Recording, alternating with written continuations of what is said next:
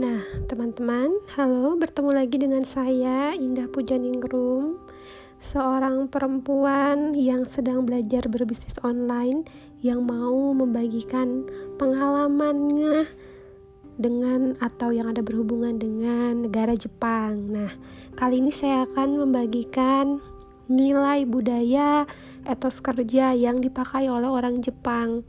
Nah, sebelumnya di sini teman-teman mungkin kalau bekerja di Indonesia dengan di luar negeri, saya yakin pasti beda sekali karena di Indonesia tidak sedisiplin atau tidak seketat di negara lain. Bukan begitu, teman-teman?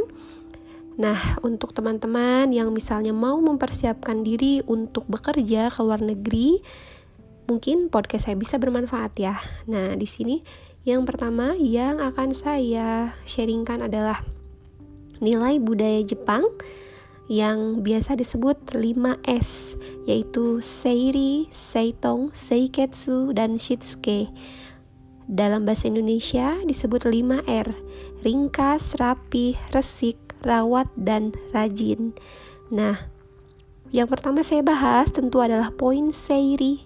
Seiri di sini itu meringkaskan, meram, merampingkan, memilah-milah ya bahasa Indonesianya bisa diartikan seperti itu.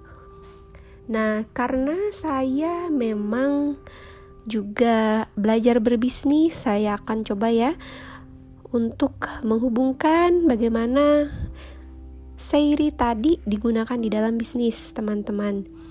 Nah, biasanya kalau kita seorang produsen, seorang emak ya, atau misalnya belajar e, berbisnis, produksi sendiri, kita perlu menerapkan seiri teman-teman karena seiri di sini memudahkan kita untuk uh, menggunakan atau memanfaatkan lahan produksi yang ada.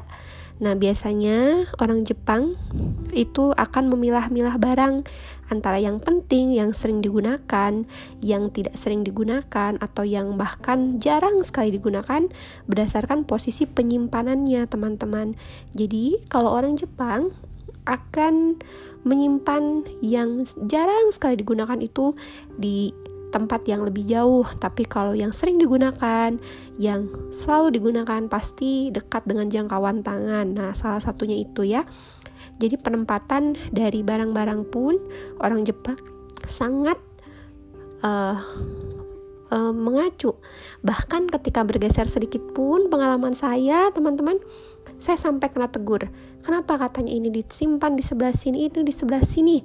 Padahal itu hanya bergeser sekian senti saja. Nah, sampai segitunya teman-teman.